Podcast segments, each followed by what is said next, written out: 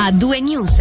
In primo piano un caso molto discusso in Ticino sono stati presentati oggi a Palazzo delle Orsoline i risultati dell'audit commissionato ad uno studio legale ginevrino per fare chiarezza su quanto accaduto all'interno dell'amministrazione cantonale riguardo le molestie per per perpetrate dall'ex funzionario del DSS. Lo studio segnala carenze nel passaggio di informazioni e lacune nel sistema di sanzioni laddove per anni alle segnalazioni sui comportamenti dell'ex funzionario non sono seguiti ammonimenti o richiami. L'audit raccomanda al canzone di rafforzare la sensibilizzazione e la formazione dei dipendenti, di adottare misure di valutazione del personale e del clima di lavoro. A Fiorenzo Dadò, presidente della commissione della gestione che ha trattato il caso, abbiamo chiesto se oltre alle misure rela- relative alla prevenzione e alla valutazione dei dipendenti non debba seguire anche una riflessione politica sulle difficoltà di tutelare le vittime in un cantone piccolo come il nostro. Sono perfettamente eh, d'accordo e non riguardano solo gli abusi sessuali, ma penso anche al mobbing e al bossing che purtroppo avvengono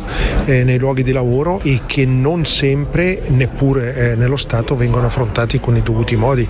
È compito della politica analizzare, ascoltare gli esperti, eh, parlare con le persone che ne capiscono di queste tematiche, possibilmente trovare dei correttivi eh, per migliorare nettamente insomma, la situazione. Si è chiesto se dei funzionari coinvolti in questo queste vicende sono ancora presenti all'interno dell'amministrazione cantonale non si è potuto rispondere. In futuro anche politicamente ci saranno discussioni su questo tema. Oggi io non posso eh, rivelare nulla, oggi è stato eh, presentato eh, l'audit, questo sarà una discussione all'interno della commissione della gestione e poi del Gran Consiglio, ma verosimilmente alcuni aspetti più puntuali usciranno.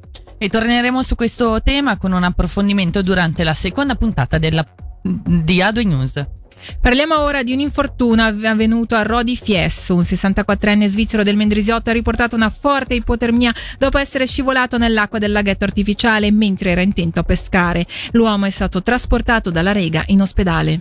Voltiamo pagina. Una trentina di cittadini residenti a Sonogno non hanno ricevuto il materiale di voto per le elezioni cantonali del 2 aprile. Ne dà notizia il cantone stesso riferendo che il comune verzaschese ha provveduto oggi ad informare la cittadinanza Cosenza invitando i diretti interessati a ritirare il proprio materiale di voto nella cancelleria comunale. In caso di mancata ricezione oppure di materiale danneggiato, ricorda il cantone, è necessario infatti rivolgersi alla cancelleria del proprio comune.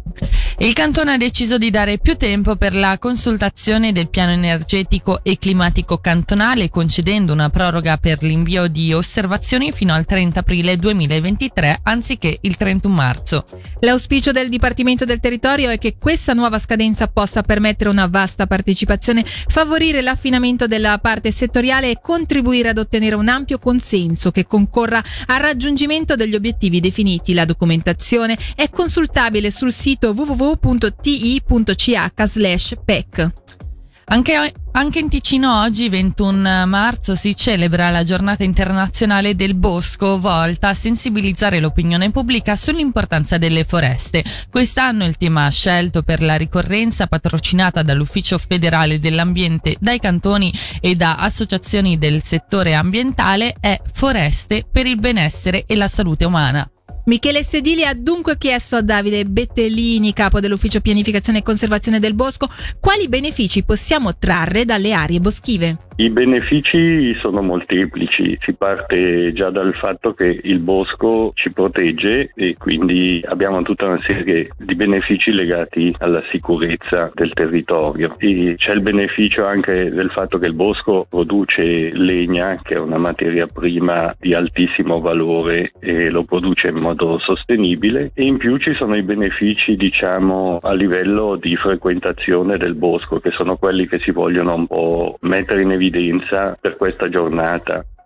Torneremo a parlare della giornata internazionale del bosco nella seconda ora di A2 News attorno alle 18.30, sempre con Davide Bettellini. Ora ci spostiamo a Lugano che avrà la sua città della musica, il cui progetto, come riferisce la regione, è stato approvato ieri sera all'unanimità dal Consiglio Comunale. Progetto che ricordiamo prevede l'acquisto dello studio radio di Besso per oltre 21 milioni di franchi. Ciò permetterà di riunire in un centro di competenze multidisciplinare unico nel suo genere diverse realtà del territorio con la tutela quale bene culturale protetto dello stabile di Besso. La sezione della circolazione resta uno fra i servizi più sollecitati dell'amministrazione cantonale con una media di 940 chiamate ogni giorno e 540.000 pratiche evase nel 2022. Dai dati pubblicati oggi emerge che in Ticino il numero di automobili in circolazione è diminuito di 578 unità rispetto al 2021, così come quello dei motoveicoli, mentre è aumentato il numero di furgoni e veicoli pesanti 206 in più. Per quanto riguarda le immatricolazioni di veicoli nuovi, nel 2022 ha registrato un leggero calo del 5,6%. Ora diamo spazio agli eventi, sono in corso i preparativi per la festa federale della musica popolare che si terrà per la prima volta in Ticino a Bellinzona dal 21 al 24 settembre. Forte l'interesse da parte dei gruppi ticinesi e grigionesi. Attualmente sono una settantina i gruppi iscritti alla manifestazione che si esibiranno su vari palchi, tra cui quelli principali di Piazza del Sole e di Piazza Governo a Bellinzona, indica una nota odierna degli organizzatori. E ora chiudiamo questa, queste notizie con eh, l'hockey, partita cruciale questa sera per la permanenza del Lugano nella sfida al meglio delle sette contro il Ginevra. Alla Corner Arena una sconfitta obbligherebbe i bianconeri a vincere le restanti tre partite per accedere alle semifinali di playoff. In vista della gara delle 20, Ugo Morselli ha intervistato l'assistente allenatore ed ex giocatore del Lugano, Crister Cantoni. Chiaro che è un'altra, un'altra, prospettiva, però è molto interessante, sono altri, altri fattori da guardare come assistente. Sì, me li sto, sinceramente me li sto godendo tutti. Ti aspettavi un giorno di essere in panchina dei playoff? Ma è una cosa che è successa abbastanza velocemente, quindi, eh, quindi non è una cosa che, che, che avevo lì. Eh, mi era già successo qualche anno fa quando abbiamo cambiato, una volta io e Flaviano abbiamo fatto l'assistente quando Sergio è arrivato, quindi l'avevo già vissuta. Chiaro che adesso è, è un'altra cosa, no? adesso sono da, da ottobre che sto dando una mano a, a Gianna e Matti, eh, bellissimo momento della stagione dove ci godiamo ogni, ogni, minuto. La tua collaborazione con Luca c'era già prima, vero?